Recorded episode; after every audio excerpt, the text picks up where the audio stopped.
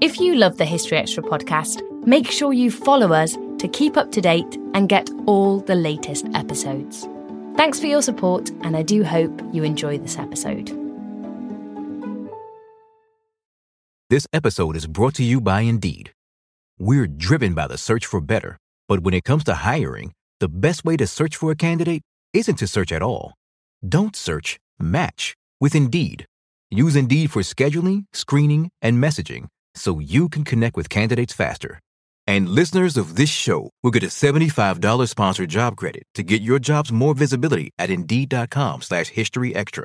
Just go to Indeed.com slash History Extra right now and support our show by saying you heard about Indeed on this podcast. Terms and conditions apply. Need to hire? You need Indeed. Life is a highway, and on it there will be many chicken sandwiches.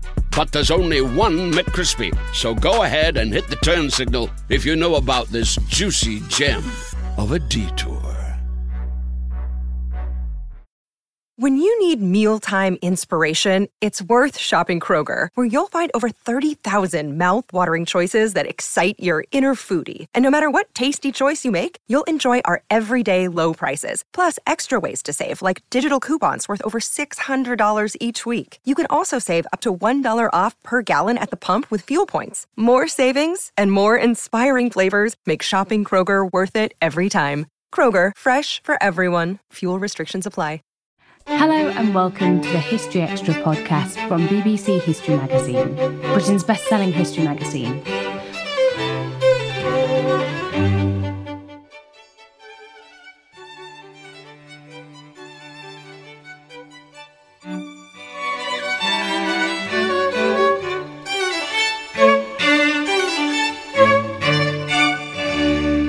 I'm Ellie Cawthorne. From the eruption of Vesuvius to COVID 19, catastrophes have changed the course of history. On today's podcast, you'll be hearing from the historian Niall Ferguson, whose book, Doom The Politics of Catastrophe, asks what we can learn from historical disasters in order to tackle future crises. At the end of April 2021, Matt Elton spoke to Neil to find out more. He began by asking when Niall started working on the book, which has turned out to be unexpectedly timely. I'd been wanting to write a history of dystopia, of, of the end of the world, for some time, certainly before the advent of, of COVID 19.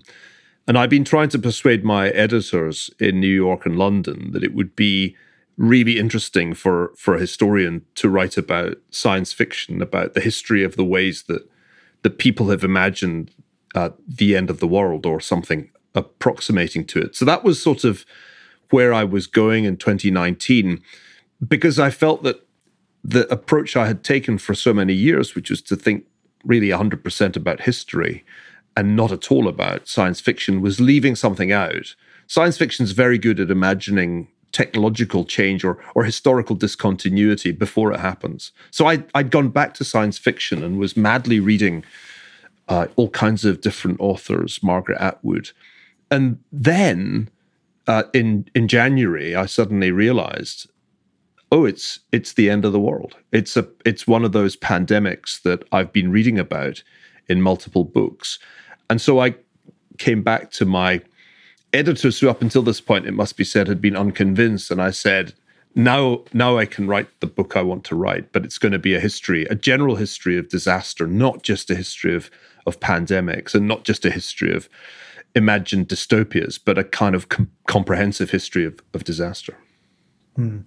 And reading the newspaper front pages today, there's stories of icebergs melting, climate change, pandemics. Have we always, as humans, been fascinated by our own our, our own doom, I suppose.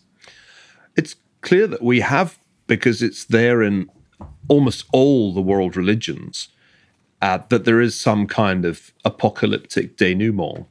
Uh, even in those that imagine some kind of cyclical process, it, it, there's a catastrophe before there's rebirth. And uh, in Christianity and Islam, there's there's an end. There's uh, an end day, an end time. And I, I think that tells us something that, that is important, which is that we are fascinated by the idea of the end the end of the species, the end of the planet, the end of the universe. And that fascination means that we slightly exaggerate the probability of the end of, of the world and jump to the conclusion that we're experiencing it when when a even a medium-sized disaster happens. So the, this seems to be quite deeply embedded in the human psyche, and and I think watching how people responded to the beginning of the pandemic uh, really confirmed that hypothesis. I was fascinated to read that people were kind of sitting under lockdown conditions in New York, watching the movie Contagion. You know, kind of secretly wanting this to be even more catastrophic than it was. Do you think that we as humans have trouble conceptualizing what an actual disaster will mean for us? That sense of thinking that we will definitely survive and somehow enjoying that scenario? Well, there's a wonderful song that I, I'd known of, but had never really traced the history of uh, The Bells of Hell and it turns out that this song originated as a parody of a Salvation Army hymn sung by Tommies on the Western Front during the First World War. And it goes, The bells of hell go ting a ling for you, but not for me. O death, where is thy sting a ling a ling? O grave, thy victory, which is a good example of how the British like to laugh at death and how gallows humor is a very big part of of of our culture and of other cultures too. But I think this this captures an important truth that if you were uh, a soldier, if you are a soldier, this seems particularly true of young men.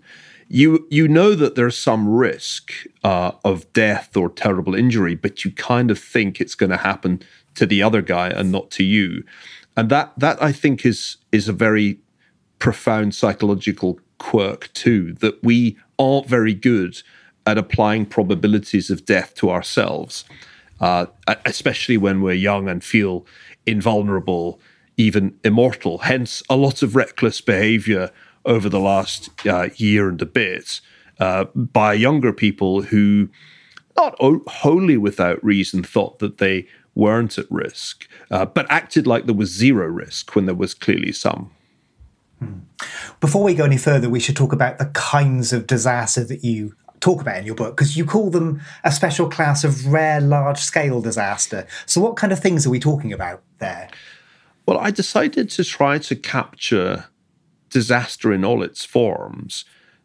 The bulk of the book is about large scale disasters which claim a lot of lives. Uh, what I'm looking for is excess mortality, a lot of premature deaths, deaths that, that happen sooner than would otherwise have been the case. And that can happen through all kinds of different uh, forms of disaster, ranging from the ones we think of as natural, uh, volcanic eruptions, think Vesuvius, uh, or huge earthquakes, uh, or terrible wildfires, or floods, or droughts, uh, all of those things. They can also happen because of what we think of as man made disasters, in particular wars. The big killers historically have been very large pandemics uh, and very large wars. And those are the things that really kind of get you up to significant percentages of, of humanity. Uh, but I wanted to make a point about disaster, which I think is quite important, and that is that some things strike us as disasters even when relatively few people are killed. I mean, the Space Shuttle Challenger blows up. Uh, the only people killed are the crew. And yet it, it looms very large and in American memory as as a disaster. The Titanic is one of the most famous disasters, even although actually there have been shipping disasters in which more people have been killed than in the Titanic. But it's just become a kind of uh, uh, very memorable disaster. So we don't always remember things, as it were, in proportion to the death toll. Uh, so w- what's difficult for historians about disasters, which we tend to study? I mean, a lot of historians dedicate their lives to studying particular forms of disaster, war, war in particular. The problem is that disasters don't seem to come in any predictable way. They strike either randomly in terms of timing and scale, or in some cases, things like earthquakes. There's the power law distribution, which is very different from a normal distribution. You know, the human height is normally distributed, little accidents, car accidents are normally distributed. There's a sort of average one of those, and we can attach probabilities to your chance and my chance of being in a car accident this year. But it's not like that for earthquakes, and it's not like that for wars.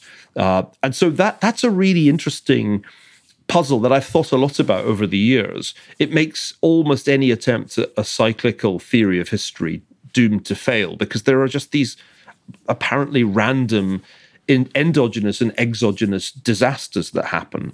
And I'll make one other point at the risk of giving an overlong answer. It hit me as I was writing the book that the distinction between a man made and a natural disaster is actually a false dichotomy. Because, and this is a point, interestingly, that the economist Amartya Sen made about famines a long time ago, that, that actually kind of man made. It really is human agency that determines how far a crop failure leads to mass starvation. But this applies more generally. I think, for example, a massive volcano erupting on a deserted island is a different kind of thing from one that erupts in next to a crowded metropolis. And so it's it's human decisions about the location of cities that explain a lot of uh, the big disasters in history, there are a lot of cities, especially in Asia, in pretty dangerous places where there is a pretty uh, significant risk of uh, volcanic eruptions, earthquakes, tsunamis, and things like that. And that's why the subtitle of the book is The Politics of Catastrophe, because whether we think of it as natural or man made, all disasters are ultimately politically mediated. It's really political decisions that, that determine how high the body count will be, even if the point of origin is something like a novel pathogen or a geological convulsion. And we'll get on to some of the responses in a minute because it's fascinating. Before we go any further, when you say endogenous and exogenous, what do we mean by those terms? Sorry, fancy professor speak uh, there. I mean, if you think of uh, uh, an exogenous disaster, a pretty good example would be an asteroid hitting the Earth uh, or some extraterrestrial shock. There hasn't been a really big asteroid for ages, luckily for us. But of course, uh, there, there was one that seems to have pretty much done the dinosaurs in. So we know that it can happen. Uh, an endogenous disaster would be a war in which humanity collectively decides to engage in in mass slaughter for some period of time. And and so I wanted to show that when we're trying to think about disaster, we, we should recognize that there are, are clearly some forms of disaster that that are are our fault. And that's why this argument about climate change is so interesting because for the first time we're really contemplating climatic disasters due to mankind's activity, whereas there have been past periods of, of major changes in temperature and climate, but they weren't really our fault. They were caused, for example, by volcanic eruptions. So, so we're we're having a debate about one particular form of disaster at the moment. And I worry that we think too much about that one, man made climate change, and not enough about all the others. Uh, there, there are four horsemen of the apocalypse, not one. And I suspect that in truth, when you finish reading Doom, you'll realize that there are more than four horsemen after us. And they, they do come in a whole bunch of, of, of forms. So when we were spending a lot of time in the last few years talking about climate change, right up to and including January uh, 2020, we were distinctly underestimating the, the risk of a pandemic to the point that the pandemic had begun uh, at the World Economic Forum. It, had, it was underway by the time I was at Davos in January 2020, there were even people from Wuhan on the list of delegates, but nobody was talking about it because it hadn't sunk in in mid January that this was going to be a global pandemic, even though I was absolutely sure that it was. One of the many fascinating threads of your book is um, an exploration of networks and network theory and how this makes how this helps us make sense of this subject. Can you just talk us through, for people who might not know, what we talk about when we talk about networks in this sense? Well, I wrote a book a few years ago called The Square and the Tower, which was designed to explain to history minded people how network science is relevant to what we do, which is to study the human past. Earlier in my career, I used terms like network rather casually. Uh, in the last few years, I've tried to educate myself so that I have a better understanding of of the theory that that is uh, at the heart of network science. And the key really is that contagion uh, of various forms, whether it's contagion due to some novel coronavirus or contagion because some crazy idea, some piece of fake news goes viral. Contagion is a function of, of two things. The, the pathogen or the item of fake news, the meme, if you like, itself, and the network structure that it attacks.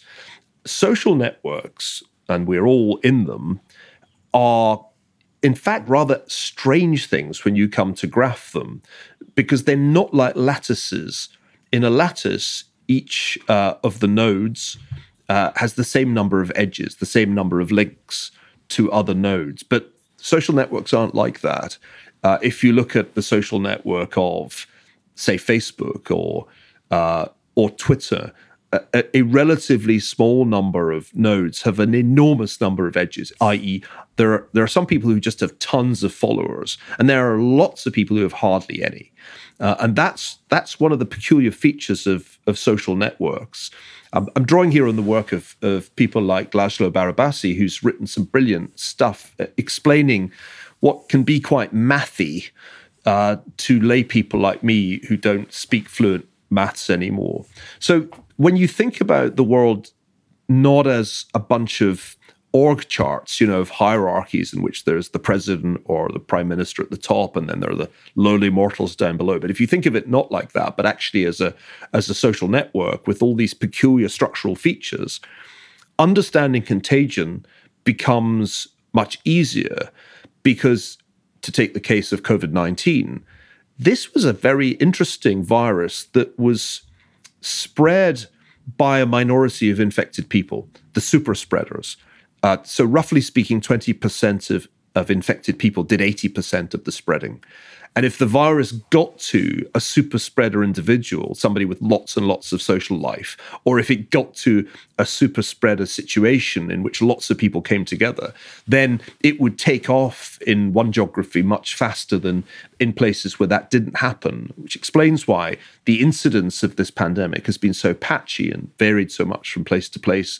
Uh, and from from stage to stage. So I think network science is one of these things that needs to be in the historian's toolkit. You, you can't really understand a plague and you can't understand a religious or political revolution until you see that in each case you're dealing with with contagion and networks behave in ways that are not wholly in, intuitive that there's there's for example uh, this strange phenomenon of homophily, where birds of a feather flock together. So, in the network, people cluster together according to similar ideas or similar characteristics. Or there's the tendency, because of that, for networks to kind of polarize. Uh, uh, in politics, for example, into two very clearly defined clusters. That's certainly true in the United States today. So, all of these properties of networks, which I tried to write about in The Square and the Tower, are hugely relevant to understanding disasters because some disasters have contagion, certainly pandemics do, uh, and others don't. I mean, most disasters are localized. A volcano has to be of colossal size to impact that network uh, that is the world's climatic system. And most of the volcanic eruptions that have happened in the last 200 years haven't been that big. So we haven't really had a, a global disaster from volcanic activity for a very long time. Can happen. Uh, and in the same way, a lot of uh, uh, of conflicts are localized. Uh, they can be hideously destructive and have a very high mortality rate, but it's between two countries or it's in just one geography. But a few uh, conflicts have this quality of contagion where the ideas that are mobilizing people to fight, whether it's Bolshevism in the Russian Civil War or fascism later, these ideologies create enormous conflicts. And that's partly because the idea is spreading like a kind of virus of the mind. Mm. It's really interesting in your book because we don't often think of the 14th and 15th centuries, for instance, as being this hugely networked world. But the worst pandemic in human history was the Black Death of the 14th century. Was that spread by these networks? The answer is yes. And that's why uh, it spread so rapidly uh, when it got to Western Europe, uh, it had spread, uh, we're beginning to understand, rather slowly from East Asia through Central Asia, because the social networks there in the in the 14th uh, uh, century uh, and indeed in the 13th century when this began were relatively sparse. But once you get to northern Italy uh, or England, which by that time were already quite densely populated places in relative terms, with lots of trade, uh, lots of towns, uh, also sites of pilgrimage, and therefore lots of mobility along relatively well maintained uh, roads uh, as well as navigable rivers. You've got a, a, a, network that is is ready to spread uh, the the virus, or in the case of the Black Death, the, the bacillus. Now it's it's a complicated story because uh, this is not something that's just passed from uh, person to person. It requires fleas and rats to cause a, a, a pandemic of, of bubonic and uh, and then also pneumonic plague. Uh, so you kind of have to understand a little bit about uh, the social networks of these animals. But the fact is that they uh, were able to travel along trade routes quite readily, uh, both the rats uh, and the fleas. indeed, the fleas could sort of hibernate in uh, chests full of cloth for a re- remarkably long time. So trade, trade routes are hugely important and explain why its commercial centres. If you look at the Italian case, they're, they're, devastated. It's the it's the places where there's lots of trade going on that really are wiped out uh, when when the Black Death uh, hits hits Europe. So yeah, at first this seemed a little counterintuitive to me because if you look at the political map of Europe in the 1340s, it's at its most fragmented. It's this is not your Roman Empire, and the Roman Empire had experienced some really big plagues, uh, which kind of made intuitive sense. Here's this giant integrated thing called the empire, and of course, it's going to be a place that causes uh, various forms of of pathogen to spread. But it turns out that even although Europe was very politically fragmented, the networks of trade and pilgrimage uh, were actually really thriving, and that's how it spread. You also write about the sort of social extreme behaviour that was caused by the Black Death. Do you think disasters tend to provoke extreme behaviours of the people around them? Yes, they do. And that seems to be one of the obvious lessons of 2020 as well. If you put society under great strain with the sudden surge of, of excess mortality and the fear that goes with that, and then the measures, the abnormal measures that have to be taken to try to limit the spread of uh, the disease, that you create a, a very uh, tense, uh, febrile, uh, cultural uh, atmosphere. And so when you look back at, at what happened in Europe after the uh, onset of the Black Death, a couple of very striking phenomena occurred. There are these extraordinary flagellant orders that that roam around Europe. These are uh, men uh, who flog themselves publicly, engaging in acts of uh, often very masochistic penance to try to ward off further divine retribution. So, so that's one, and the other is is that there are these outbreaks of anti-Semitic violence, pogroms against Jewish communities, who are blamed uh, for for the plague. I was reminded of of those two phenomena when I was watching the very extraordinary a- activities of the summer of 2020 in the United States that, that followed the the murders, as it it has now been confirmed, uh, of George Floyd by Derek Chauvin in, in in Minneapolis. To most people, this just looked like political protest. To my eyes, it seemed like just the kind of uh, eruption uh, that you'd anticipate in a time of, of, of plague. And it, it was expiation. So I, I felt as if I'd kind of stumbled into a reenactment of uh, of Norman Cohn's The Pursuit of the Millennium, a wonderful book about the flagellant movement that I remember reading years and years ago when I was an undergraduate.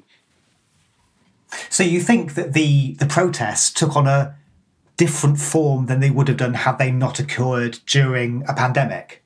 Absolutely. I, I think it's very hard to believe that the protests would have been on anything like the scale that we saw uh, had it not been for the extraordinary circumstances of the, the pandemic, the failure to control it, the lockdowns, the, the pent up frustrations of uh, urban populations that have been trapped uh, in their in their homes for uh, weeks on end. All of that, I think, contributed to the scale of the the protest. Now, I think one has to recognise that it's not an entirely logical thing that in the midst of a pandemic you should have mass protests about the question of of police brutality and and racism. That that that seems, if you sort of view it from a distance, like a bit of a non sequitur, and indeed a not entirely prudent thing to do when there's a, a respiratory disease spreading rapidly. Though, though it turned out, interestingly, that the protests didn't lead to increased case numbers in the places where they happened because it turns out because people worried about violence at the protests stayed at home and sheltered in place even more so oddly enough the the net impact of the protests was somewhat to reduce overall mobility rather than to increase the spread of the virus in any case it doesn't spread outdoors nearly as much as it spread spreads indoors. So that that was one reason not to expect a great wave of infections. Uh, but this kind of thing for me as an historian is fascinating because there are these strong echoes uh, of, the, the, febrile mood uh, that accompanied previous pandemics. There were anti-mask protests in San Francisco during the 1918-19 uh, influenza pandemic. Uh, and, and, if one looks back at that time, and that was a much, much worse pandemic with a much higher death toll, perhaps 40 times higher in terms of the share of global population killed, you can see some of the same uh, anxieties that then percolate into politics until a point is reached that people have sort of had enough and want normality really badly. And I think that that's another historical analogy that I found interesting that in the 1920 election, 100 years before the 2020 election. The winning candidate campaigned on a platform of normalcy, back to normalcy. And I think that that was what worked for Warren Harding and it worked for Joe Biden last year. Still to come on the History Extra podcast. Lurking in all disasters, there is the obscure figure on, you know, the third floor in the in that office, uh, whose name nobody can quite remember who's sort of getting it wrong. This episode is brought to you by Indeed. We're driven by the search for better, but when it comes to hiring, the best way to search for a candidate isn't to search at all. Don't search, match with Indeed. Use Indeed for scheduling, screening, and messaging so you can connect with candidates faster. And listeners of this show will get a $75 sponsored job credit to get your jobs more visibility at Indeed.com slash History Extra. Just go to Indeed.com slash History Extra right now and support our show by saying you heard about Indeed on this podcast. Terms and conditions apply. Need to hire? You need Indeed. We don't always realize just how much our negative thoughts and experiences stick with us and weigh us down you may find your brain constantly running through a highlight reel of bad moments. That comment your friend made last week that hurt your feelings, that frustrating thing your mum does, or that silly thing you said in a meeting. Maybe it's time to get it all off your chest, whether it's a tiny annoyance or something much bigger. Talking about it can give you some relief and lead you to a potential solution. That's where therapy comes in. It's a safe space to share whatever's weighing you down and learn to process it so your internal highlight reel can focus on the good stuff. And BetterHelp offers affordable online therapy on a schedule that works for you. Connect with a licensed therapist by text, phone, or video call. Start the process in minutes and switch therapists anytime. Let it out with BetterHelp. Visit betterhelp.com slash historyextra today to get 10% off your first month. That's betterhelp, H-E-L-P dot com slash historyextra. Life is a highway and on it there will be many chicken sandwiches. But there's only one McCrispy. So go ahead and hit the turn signal if you know about this juicy gem of a detour.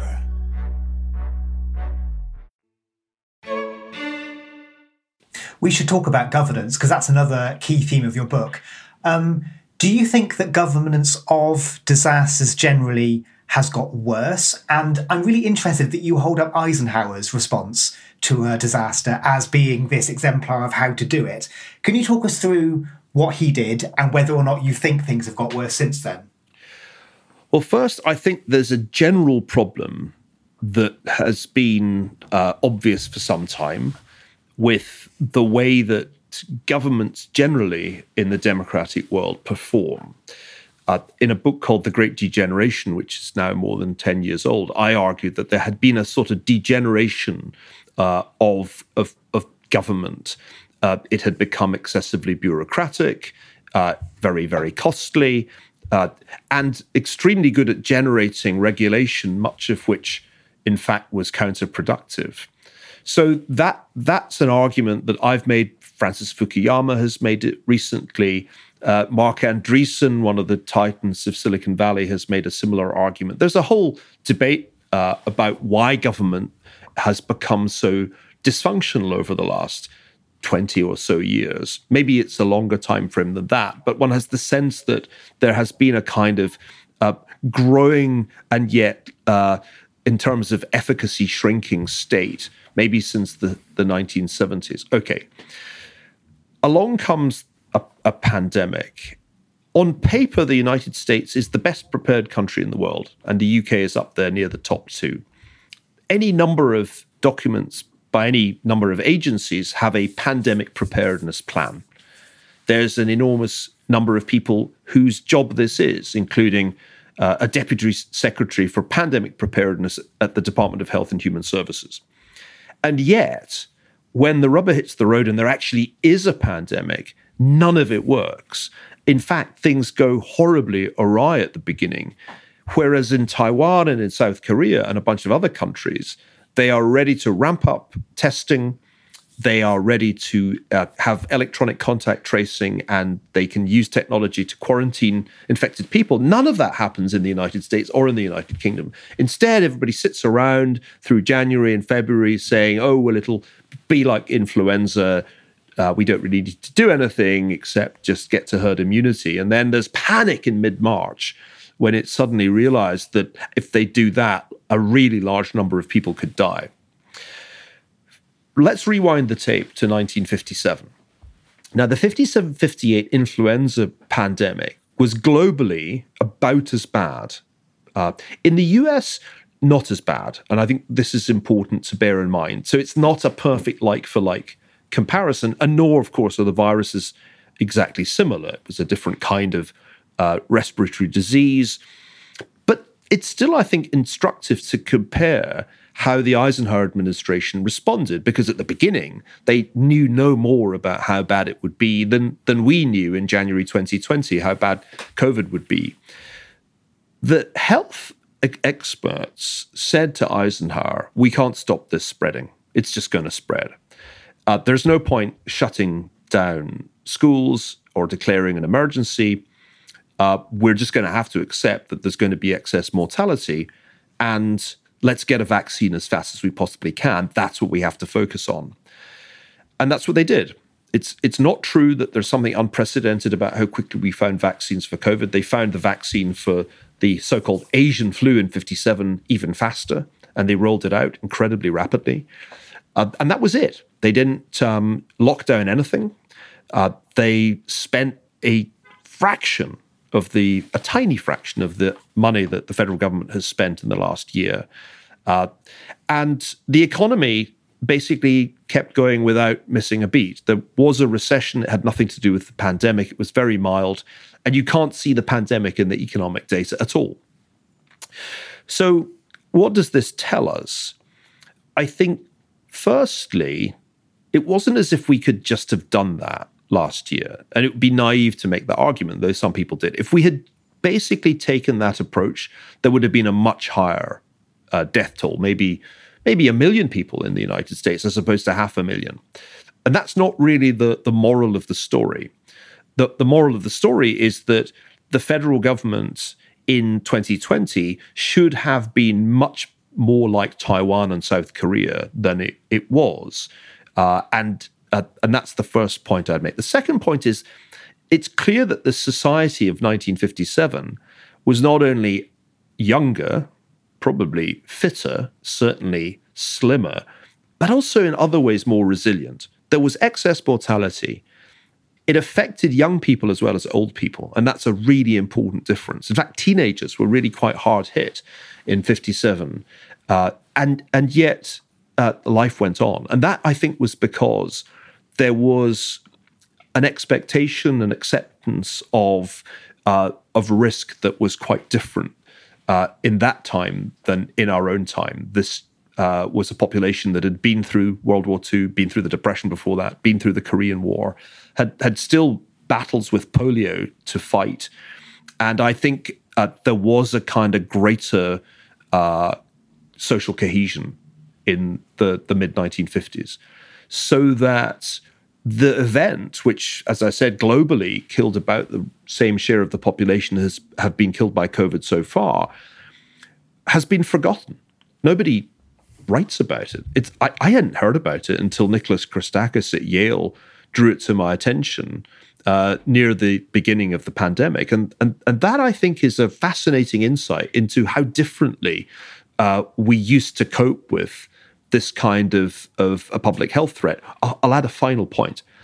Even if you'd wanted to, in 1957, you could not have locked down because most people couldn't have worked from home. Whereas these days, about a third of people can do what we're doing now. We do our jobs if we want to at, at home. That wasn't an option in 1957.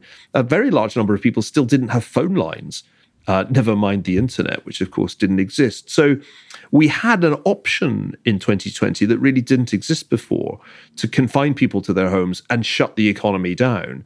But that option had to be exercised with considerable cost because we'd flunked the opening phase of the pandemic in a way that I think if Dwight Eisenhower were here, uh, he would not have done.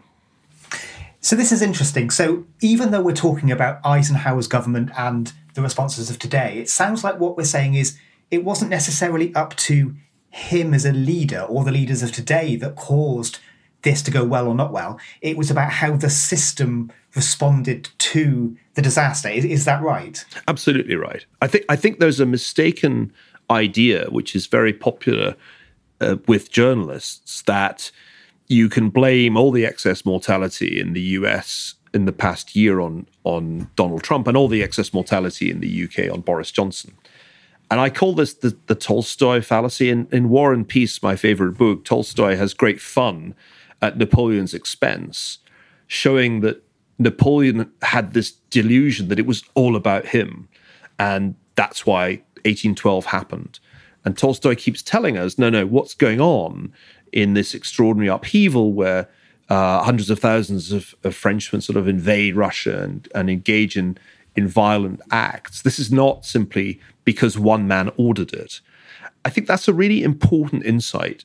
And it comes back to the point we were discussing earlier about networks.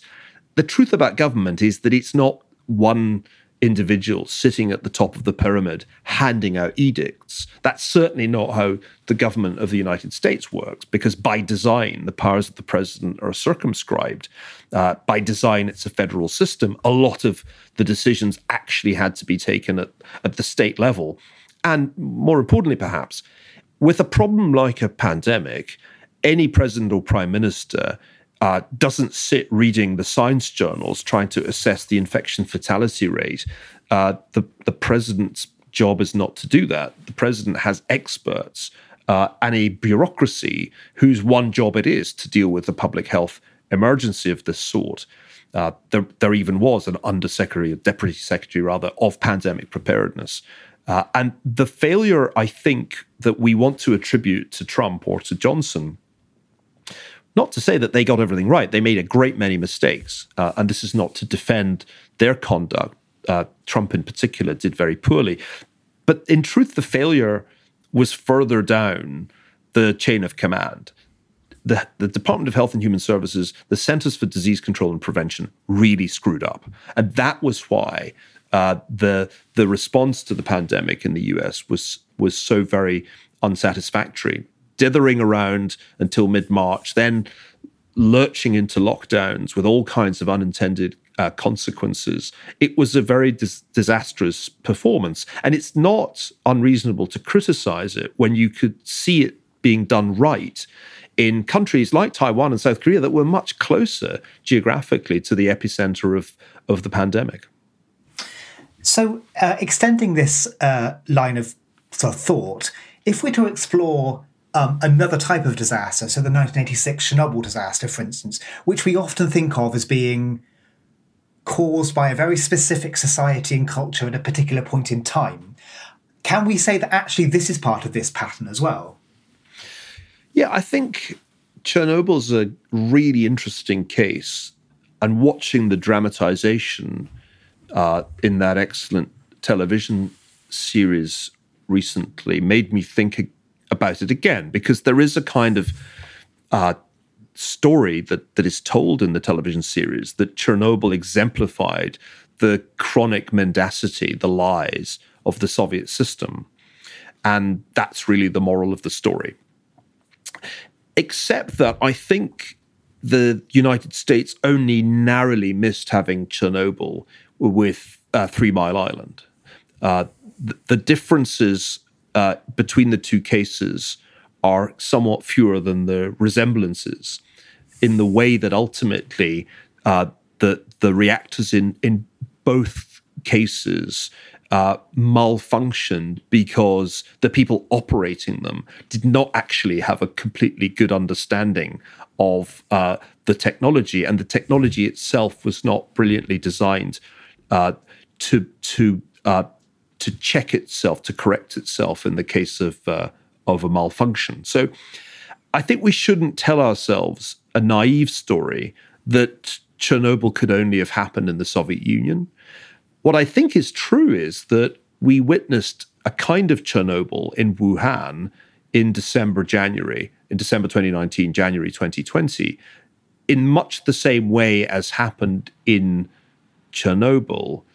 The officials' first impulse, the Communist Party officials' first impulse when the disaster struck, was to cover it up and resist uh, uh, releasing information to the public and to the rest of the world. And that, that's clearly what happened again uh, in, in Wuhan with terrible consequences because until they finally came clean and stopped people from leaving Wuhan, which wasn't until January the 23rd, the virus was spreading uh, all over the world without any real, uh, real check. So we'll look back, I think, and say COVID was a super Chernobyl relatively few people died as a result of Ch- Chernobyl. I mean, this this surprised me when I did the research. It's actually not that deadly a disaster, despite what you might uh, hear from anti-nuclear activists.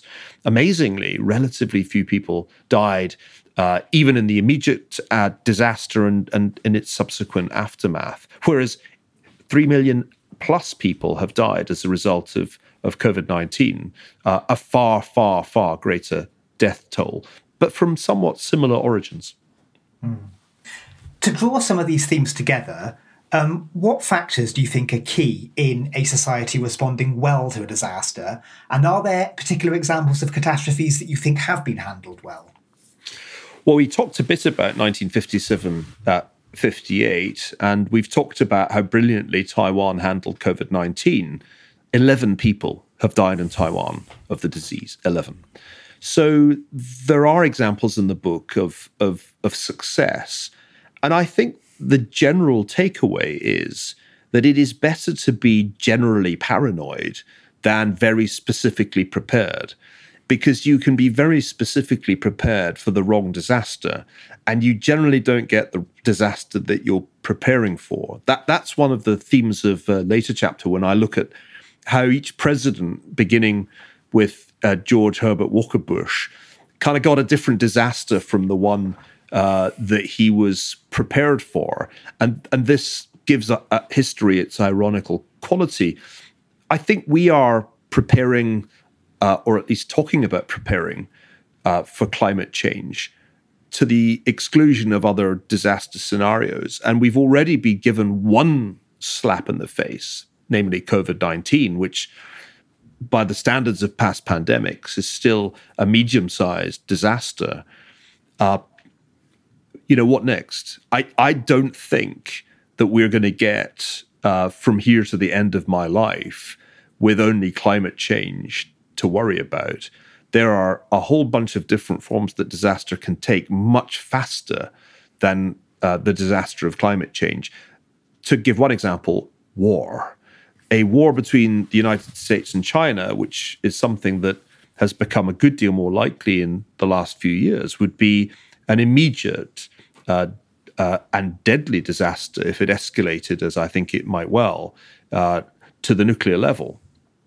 So I think that the takeaway, the, the lesson is, and this is, I think, exemplified by Taiwan, uh, it's better to be generally paranoid and ready for disaster in all its forms and, and to be ready to act quickly to react quickly than to have a 36 page pandemic preparedness plan with accompanying PowerPoint deck that doesn't actually work when the point of contact with the enemy uh, occurs.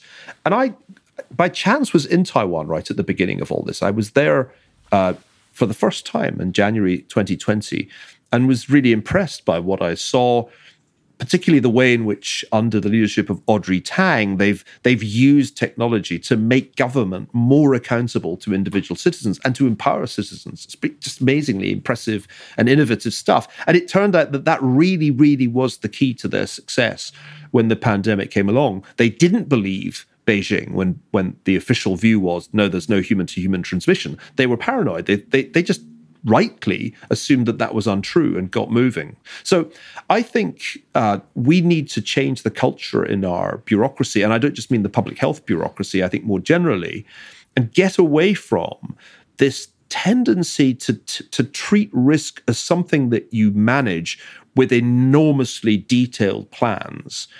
Uh, that, that ultimately render you myopic.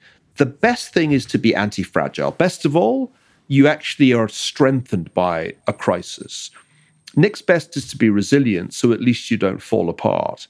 It is no accident that three countries that handled this crisis really well Taiwan, South Korea, and Israel, if you leave aside that they had a really uh, bad outbreak or a couple of bad outbreaks, but otherwise they handled brilliantly uh, vaccination. If you, you look at those countries, what do they have in common? And the answer is that they have reasons to be paranoid. They are uh, menaced by their neighbors, and they don't know what form the menace is going to take. And that's, I think, why, by and large, they were very quick uh, on the draw, and we were sitting around, uh, you know, looking at 36 page pandemic preparedness plans instead of getting testing to be ramped up. I mean, the, the, the best illustration of what went wrong in the United States was not all the idiotic things that Trump said. It was the fact that it was harder to get tests for COVID. It got steadily harder over time because of the way CDC mismanaged that process. And I'm thinking I might have the d- d- damn disease, was trying to find out and couldn't get tested. Here on the campus of Stanford, one of the world's greatest universities, you couldn't get tested, even though we knew, you know, how to do it. It was actually a really massive bureaucratic fail. And uh, much as one would love to, to blame it on Donald Trump, it's hard to see that he was responsible for that. First of all, having explored this history and mindful of what we talked about the challenges of predicting the future, how do you think COVID will change sort of the geopolitical makeup of the world? I think the the naive reading as it was unfolding was China's winning this because China very quickly got the spread of the disease under control, and we completely failed to. Uh, but actually, I think I think it may be the other way around. I think China did itself great harm, not only because of the way it tried to cover up the origins uh, of the pandemic, but also because of the way they then tried to sort of bend the narrative with this very aggressive wolf warrior diplomacy. If you if you look at attitudes towards the Chinese government around the world, not only in the US, everywhere, they've got a lot more negative.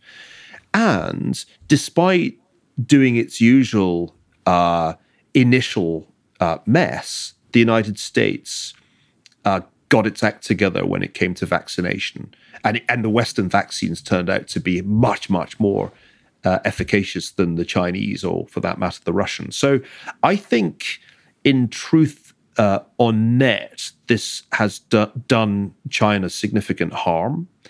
And we probably underestimate the, the, the costs and, and consequences of the pandemic for China's economy, which has uh, not only got a demographic headwind and a debt headwind, but it now has the headwind that uh, people are still nervous. I mean, after all, they they haven't been vaccinated to any great extent, and therefore there's a very large virgin population that vulnerable to any of the new variants that happen to get into China. So I think that's that's point one. I think point two is that Cold War II, which I began writing about uh, long before the pandemic, Cold War II has definitely intensified.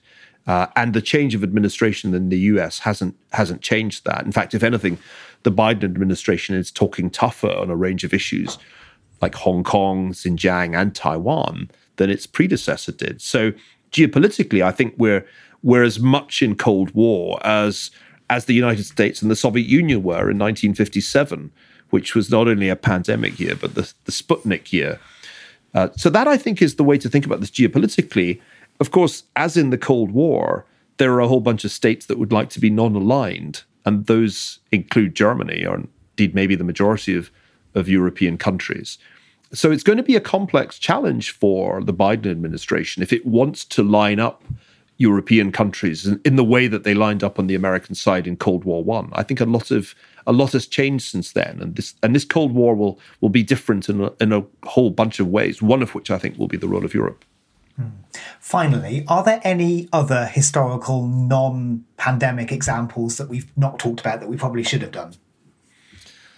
Well, I think the one point that I'm a little bit in love with is that all disasters are the same, a bit like Tolstoy's Happy Families, regardless of scale.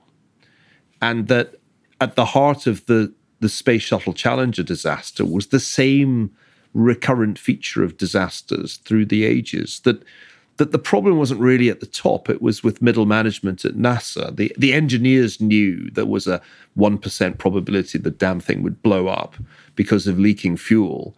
Uh, but the bureaucrats turned that into one in a hundred thousand because they didn't want to slow down the program. And I think lurking in all disasters, there is the obscure figure on you know the third floor in the in that office, uh, whose name nobody can quite remember, who's sort of getting it wrong. Uh, uh, and I, I find that a kind of fascinating thought. It's it's the same when you look at military disasters. It wasn't as if Churchill personally was to blame for the fall of Singapore.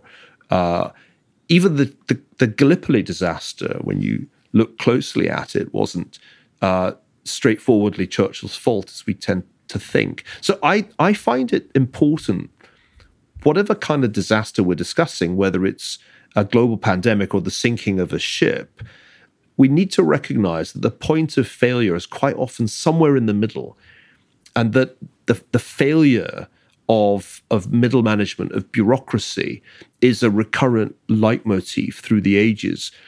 We need to learn about that dysfunctional quality of quite hierarchical bureaucracies because until we have something much more nimble, which I think they've successfully built in Taiwan, much more responsive to to changing circumstances and much more also much more open to input from people, these disasters are going to keep happening. And we can't stop disasters from happening, but we can manage them a whole lot better than we managed COVID 19. That was Niall Ferguson. His book, Doom The Politics of Catastrophe is on sale now, published by Allen Lane. Matt spoke to Niall for the July issue of BBC History magazine, which is on sale now and also includes features on Black Death fortune hunters, the Cuban Missile Crisis, and secrets of prehistoric Britain. Thanks for listening. This podcast was produced by Ben Hewitt, Jack Bateman, and Brittany Colley. Tune in tomorrow for an episode on everything you wanted to know about the Titanic.